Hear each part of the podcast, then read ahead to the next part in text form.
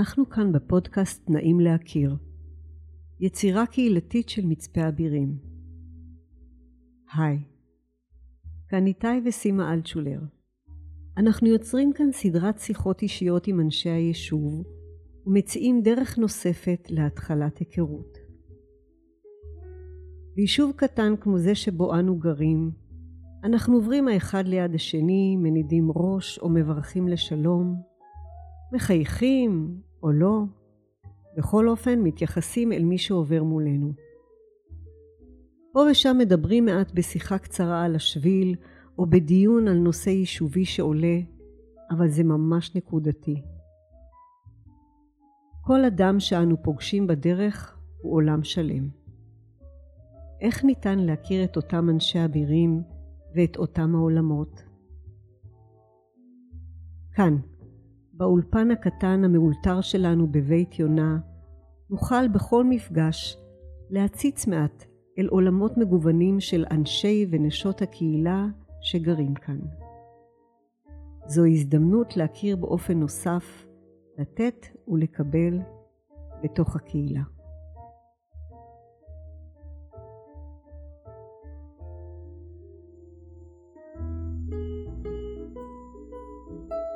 בוקר טוב, איתנו היום אה, פבלו אריאל, האיש עם הזיקית.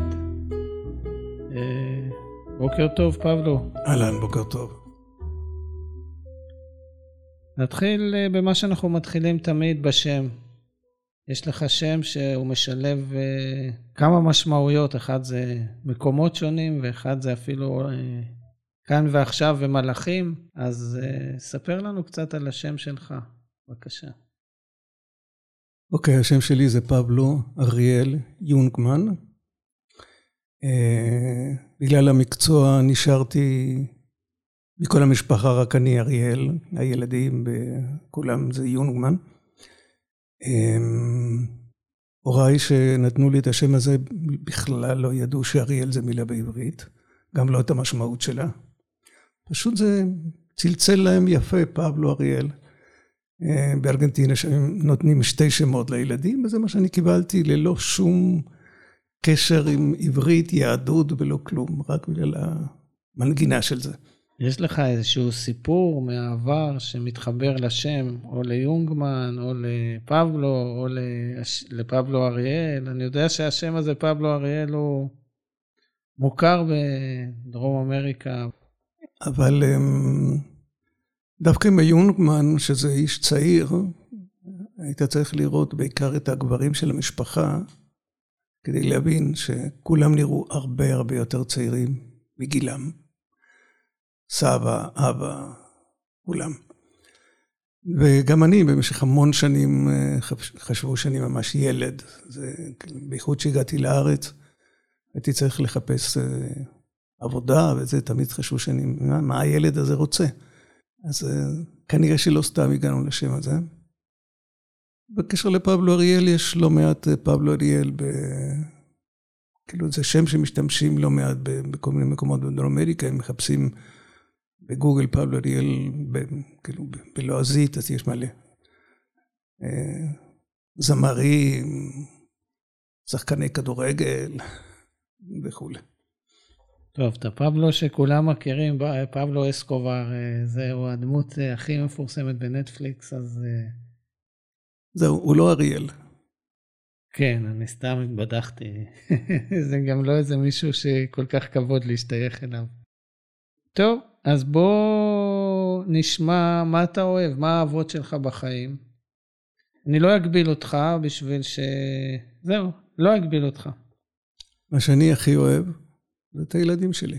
ראשון מראשון, כאילו, כולם. אחרי זה האמנות שלי. כאילו, החיים שלי זה בין הקשר עם המשפחה ל... ליצירה. למזלי, יצא לי כך שכל החיים עבדתי ב... ביצירה. מזה אני מתפרנס כל החיים. שזה אומר גם כתיבה וגם בימוי וגם משחק.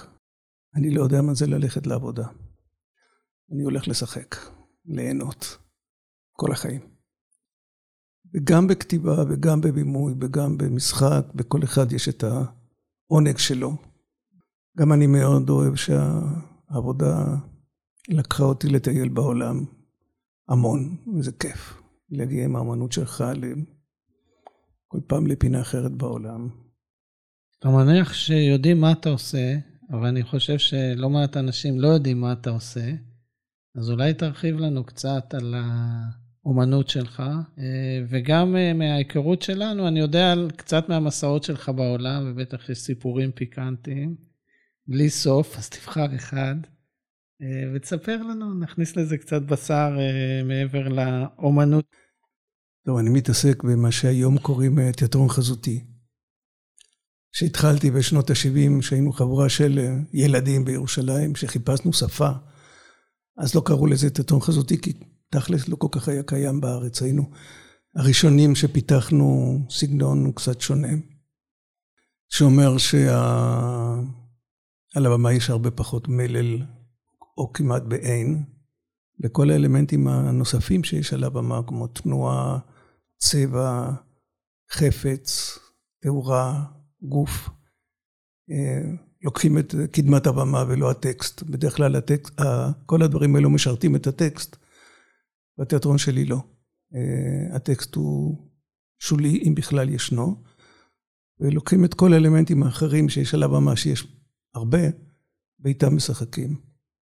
אה, מה שמפתח גם סגנון מאוד אה, ייחודי, וגם מאוד אוניברסלי. אולי בגלל זה הם כל כך מזמינים אותנו, כאילו להסתובב, כאילו להופיע בכל מיני מקומות. האמת שאני הופעתי מעל 30 וכמה ארצות שונות, בחלקם יותר מפעמיים או שלוש נסיעות שונות. אז זה המון, המון להסתובב, מדרום אמריקה, אסיה, אירופה, ארה"ב, all over. מה עוד? משהו פיקנטי, מפגשים. יש בלי סוף, אני בטוח, אני בטוח, אני יודע איך זה... אחד הנסיעות דווקא הראשונות עם התיאטרון, אה, נסענו עם, אה, עם, אה, עם הצגה בשם שכנים, שזה מפגש בין נגן מתרשיחא, שהוא מנגן אוד בכינור, ואני ששיחקתי עם חפצים, וזה היה בין מפגש על המשותף ועל הלא משותף שבין השכנות שלנו. זו הייתה הצגה ללא מילים, שבסוף היה איזה בערך חמש או שבע דקות של מלל, איפה שהוא סיפר בערבית סיפור על משפחתי, ואני סיפרתי בעברית סיפור על משפחתו. ועם הצגה הזאת הסתובבנו לא מעט בעולם, היינו בארצות הברית, באנגליה, במקסיקו, בפורטו ריקו, לא זוכר את כל המקומות, אבל גם היינו, היינו באוסטרליה, ושופענו בסינגפור, שזה הופעה ששאריות ישראל ארגנה. בסוף הצגה איש מעונב, לבוש מאוד מאוד יפה, קם ורץ אלינו ומחבק את וסים, ומתחילים לדבר בערבית, ואני ככה נשארתי קצת מחוץ לתמונה. מתברר שהיה שגריר מצרים בסינגפור, והוא כל כך התרגש, הוא אומר, תשמע, מכל הקהל שישב פה, אף אחד לא הבין את ההצגה כמו שאני הבנתי, ונגעתם לי ללב, וזה היה פשוט ממש כיף, רגע נחמד. ו... האמת שהיו לנו המון רגעים כאלו, גם עם שכנים וגם עם רוב ההצגות. עם שכנים שהיינו בשיקגו, הוא עושים, כאילו אנחנו מאחורי הקלעים, הוא עושים, אומר לי, תשמע, אני שומע מלא ערבית בקהל. לא ערבית פלסטינאית. אז אמרנו, יאללה, אנחנו פה, בואו נעשה את שלנו. היינו באיזה פסטיבל, וההופעה הייתה באיזה אולם באוניברסיטה. ואנחנו עושים את ההצגה, כשאנחנו עושים את זה בחו"ל, הסיפורים הם באנגלית, מספיק עם המבטא שלנו כדי להבין מאיפה כל אחד מגיע. ונגמר הצגה, וחבורה של חבר'ה מתקרבים לווסים בצורה מאוד מאוד חמה, ומתחילים דיאלוג מאוד נעים. הם היו סורים. שנתנו להם אפשרות של הצצה אחרת מהמציאות שהם מכירים, וכאילו, אז כאלו דברים קרו לנו המון, המון, וזה זה מחמם את הלב לדעת שאתה מגיע עם האומנות שלך לקצה אחר של העולם, ואפילו עם אנשים שהם בהתחלה באים, אה, לא יודעים למה הם באים, ובסוף אה, יש איזשהו מפגש. אני יודע שדיברת על האוניברסליות של, ה... של היצירה, ואני יודע שזה לא רק אוניברסליות בין תרבותית, אלא גם בין גילאית. אני יודע שיש לך הרבה יצירות שהן גם uh, מכוונות לילדים ובלתי אה, uh, אמצעיות לילדים. אתה יכול uh, לדבר קצת על האספקט הזה, ואולי להזכיר בקונטקסט הזה את זיקית? כן, יש לי הרבה הרבה הצגות לילדים, וחוץ מהצגות אני עבדתי עשר שנים עם התזמורת צימפונית ירושלים. אה, עשיתי שם מה שנקרא קונצרטים מהמשפחה. כשאני מדבר על עשיתי, זה אומר שהייתי מקבל מהמנצח רשימה של, כאילו, ערימה של באותו תקופה היו קלטות, הרבה יותר ממה שהיינו צריכים לקונצרט, ולפי הנושא שרצינו שיהיה קונצרט, שזה יכול להיות קצב, זה יכול להיות אה, אה, תזמור, זה יכול להיות אה, אחד המלחינים, זה יכול להיות אחד הכלים, כל קונצרט היה משהו אחר, היינו עושים חמישה קונצרטים שונים כל שנה, זה היה המון המון עבודה, וכל קונצרט הופיע חמש פעמים. במשך עשר שנים זה היה מלא קונצרטים, מלא עבודה. אז אני הייתי מקבל את המוסיקה והייתי בוחר משהו שעם זה אפשר היה להפוך את זה לאירוע. אתה כותב טקסט המקשר, ובוחר, אוקיי, את המוסיקה הזאת נעשה עם שחקנים, זה נעשה עם בובות, זה נעשה עם רקדנים. והייתי עובד עם כל אחד, הייתי מביים כל אחד תכלס בנפרד. ולקראת אה, יום ההצגה, אז אה, היינו נפגשים, ופעם ראשונה כולם ביחד, פשוט סתם פתאום רצית משהו פיקנטי, נזכרתי במשהו, תכף אני אספר בנושא.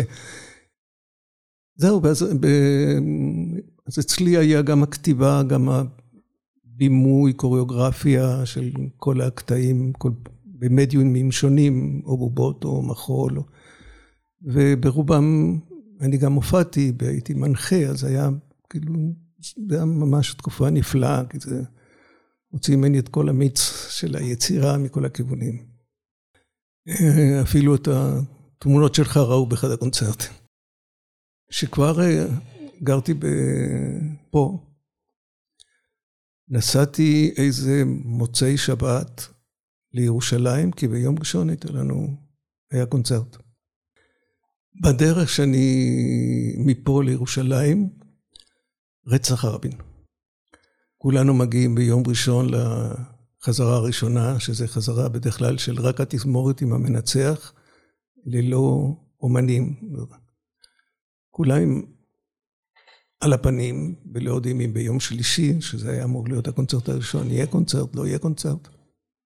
ואז בסוף חזרה אומרים לנו שזה יומיים אבל, יום שלישי, חוזרים לחיים, אז יש קונצרט. אז אה, אני אומר למנצח, תשמע, אנחנו לא יכולים לעשות קונצרט כאילו לא קרה כלום. כולנו בשוק, אי אפשר לא להתייחס. אז הוא אומר, תשמע, עבדנו כל התקופה, יש לנו הכל מוכן. מה, השתגעת? כאילו, מה, זה עוד יומיים. זה נותן לי לחשוב. והנושא של הקונצרט הזה היה קונצ'רטו. קונצ'רטו זה בעצם באיטלקי, זה תחרות בין סולן לתזמורת. אז אמרתי לו, תשמע, יש לנו את העניין של חברה במישהו שמחוץ לחברה, במישהו שונה. זה עניין של סובלנות.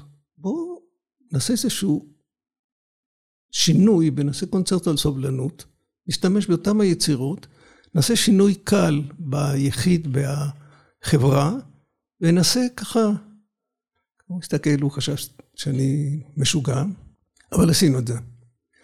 כאילו הגיעו אומנים, עשינו על המקום שינויים, וזה, שינויים קלים עם קצת, אה, וזה ממש התיישב על, ה, על הנושא בצורה מושלמת. ואז הגיע הקהל, וראו קונצרט על סובלנות אחרי רצח רבין. ואנשים באו וחיבקו אותנו ובכו, זה היה פשוט מאוד מאוד מאוד מרגש ויפה הרגעים האלו, כן, שגם שעם אומנות שלך אתה יכול לגעת ב... היה לנו שם כמה אלפים של אנשים שבמשך כמה ימים, אה, ולהעביר איזשהו מסר של סובלנות בימים הקשים האלו. אה, טוב, זה היה סוגריים ארוכים. אני לא אוותר לך, כי מה שאתה סיפרת זה היה למבוגרים כמו לילדים. אני רוצה בכל זאת את הילדים, כי אני, אני אה, יודע איזה, איזה משמעות יש לסימה בתור גננת ב, בהתייחסות שלה לעבודות שלך. זאת אומרת, שהיא רואה את הדברים בעיניים של הילד והיא יודעת שאתה מגיע אל הילדים על אף ולמרות ההורים שלהם. ואני רוצה שתדבר על האספקט הזה, איך אתה חושב על הילדים, איך אתה, אם אתה חושב עליהם, איך אתה מתייחס לזה, כי בסופו של דבר באבירים, שזה הפודקאסט הזה מיועד אליו, זה אחד האזורים הכי ולדניים שאני מכיר, יש פה טונות ילדים. אז uh, אני רוצה שתתייחס לאספקט הזה, כי הורות זה העניין פה. כן, קודם כל, כדי לכתוב הצגה לילדים, אתה מתקשר עם הילד שבך, בתוכך. שלמזלי, בגלל סוג העבודה שאני עושה, הוא לא הצליח להירדם, כמו שקורה להרבה מבוגרים. אז הוא ערני ב... הרבה אני, כשאני עובד עם ילדים, אני מנסה להשתמש במינימום של מלל, או בכלל לא. כדי לתת את האפשרות לילד להיות יצירתי תוך כדי הצגה. זאת אומרת שהוא רואה והוא מוכרח להבין, לתרגל, לתרגם את מה שהוא רואה, את הוויזואליה. אני רק נותן לו אינפוטים, ובעצם היוצר זה הוא. בניגוד למה שקורה עם, שאתה רואה ילד מול טלוויזיה שהוא מאופנת ומקבל אה, טונות של אינפורמציה והוא פסיבי, הוא לא צריך לעשות כלום. אז פה לא, אם אתה לא עושה אתה לא מבין, אתה, והילד נכנס וזה בעצם כמו עוד, עוד משחק. כל ההצגה זה משחק אחד גדול. ואני משתמש ב, ב, באלמנטים שיש לי של צורה, של צבע, של מוסיקה, של תנועה. בואו ניקח נגיד הדבר, ההצגות שרצות עכשיו בתור דוגמה. יש לנו הצגה אחת שנקרא מתנה של סבא, שזה ילד, שזה בובה, שהוא נשאר בלילה אחד עם הסבא כאימא נוסעת, והוא לא מרוצה. מה הסבא בקושי מדבר ובקושי שומע, מה אני אעשה איתו? זה כל הטקסט של הצגה בערך. אז מגיע סבא והצגה רצה ללא מילים, וכל הצגה זה המפגש בין הסבא שזה שחקן, שזה אני, והבובה.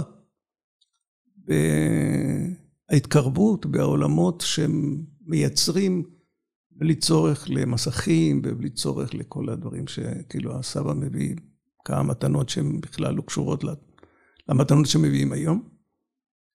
וזה המון משחקי דמיון, מטמורפוזות של דברים אה, בין הילד לסבא והילדים לגמרי, לגמרי, לגמרי שם, ממש מזדהים עם הבובה, ותכלס הם מילים עד, עד הלילה שמגיעה אימא, או למחרת שמגיעה אימא. הצגה אחרת שזה ארבע עונות בביבלדי אחד, זה מבוסס על ארבע עונות של ביבלדי. זה בעצם הנסיעה האחרונה שעשינו לפני הקורונה, שהיינו חודשיים סיבוב הופעות בסין עם ההצגה הזאת. ההצגה מבוססת על אה, סונטה שביבלדי כתב לפני יצירה, במילים. והוא לא רק שכתב סונטה, שזה מאוד מאוד מוזר בתקופה הזאת, אה, כי זה כאילו מוסיקה תוכניתית, שאז בכלל זה לא היה בה, לא קיים. הוא גם לקח את המילים האלו של, ה, של התיאור, ושתל אותם בתוך הפרטיטורה, בתוך הכתב המוזיקלי. זאת אומרת, שאתה שומע וכתוב שם, זה ציפור, זה רוח, זה ככה. אני לקחתי את כל המילים האלו ובניתי סיפור עלילתי, שבעצם מתיישב, כל מה שאתה רואה יושב בדיוק על המוסיקה. זאת אומרת שבמוסיקה יש רוח, אתה רואה רוח, במוסיקה יש ציפור, אתה רואה ציפור וכולי.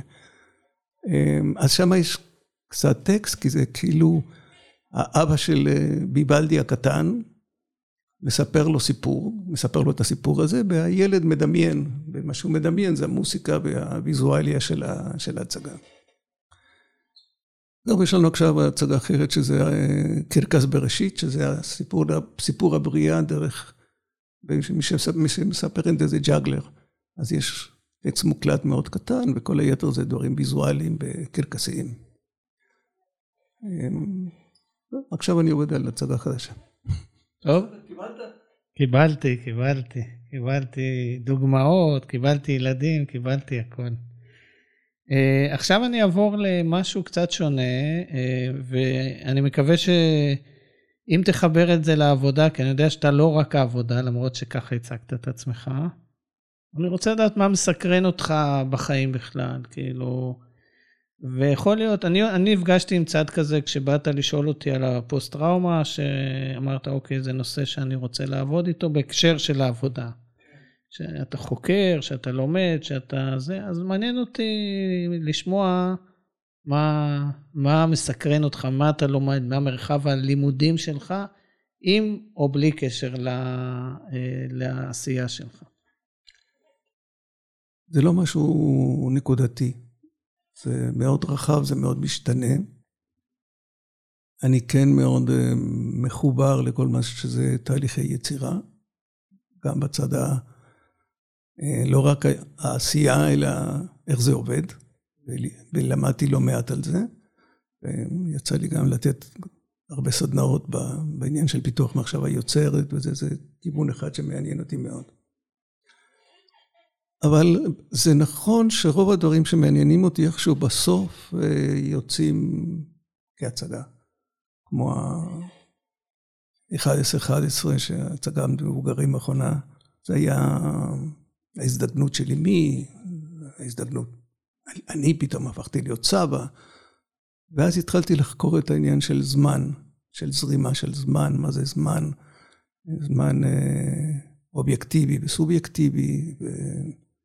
אבל יש לי את ה... יש המון דברים שמעניינים אותי ואני עושה סקיצות להצגה כמו אה, שבאתי אליך ומתישהו זה יצא, כאילו זה, אבל כאילו כל פעם יש, יש דברים, הרבה דברים חברתיים, יצאו לי לעשות אה, גם כל מיני סרטים שמגיבים על מה שקורה בארץ. אה, אני לא יכול להגיד שיש איזה משהו קבוע שמעניין אותי. זה, אני ערני ומשהו תופס אותי, ובאמת, אה, רוב ההצגות שלי למבוגרים זה מין החיים שלנו פה. גם כחברה וגם כאינדיבידואום, דברים פרטיים. אה, חשבתי שתפתיע אותי, כי יאיר גרבוס אומר שלאומנים אין חוגים, הם לא הולכים לחוגים. והוכחת את זה שזה נכון.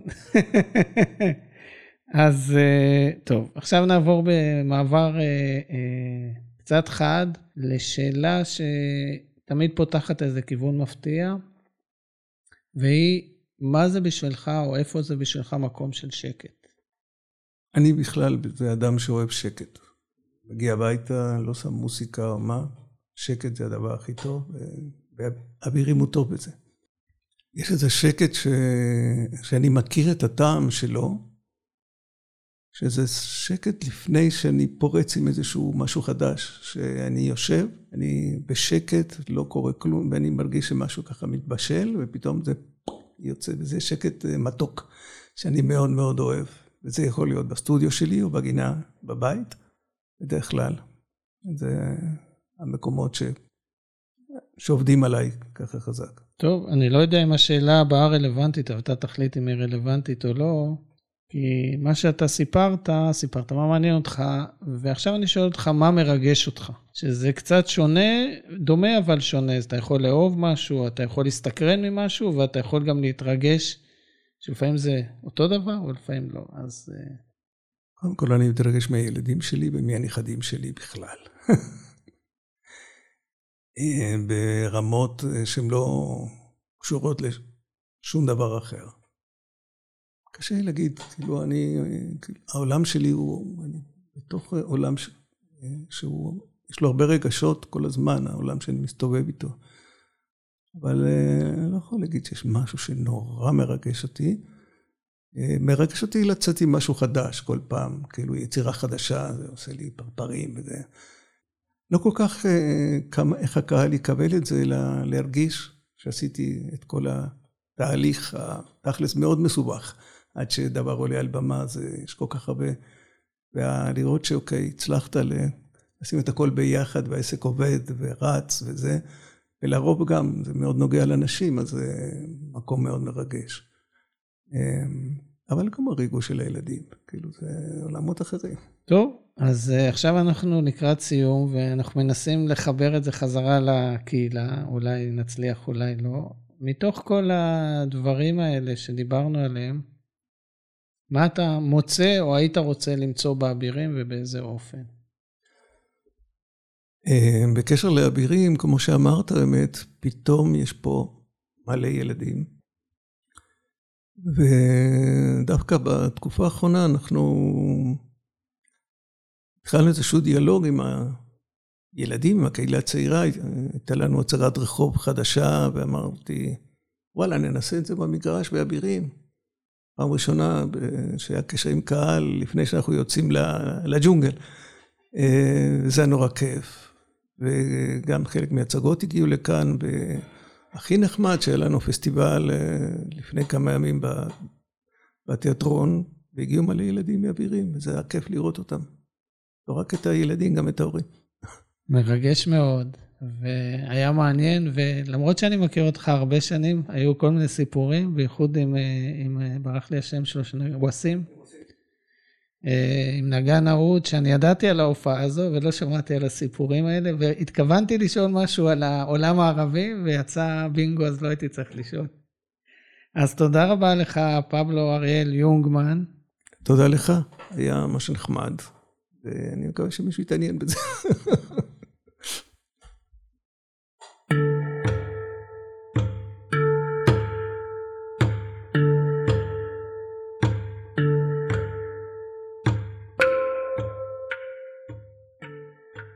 תודה שהאזנתם למפגש אינטימי נוסף בפודקאסט נעים להכיר באבירים. כדאי לדעת שזוהי יצירה עבור הקהילה ומתהווה על ידי חבריה. אם אתם מעוניינים להתראיין, להבין איך זה עובד ולשאול שאלות לגבי הפודקאסט, אתם מוזמנים ליצור איתנו קשר. עם סימה או. תודה ולהשתמע בפרק הבא.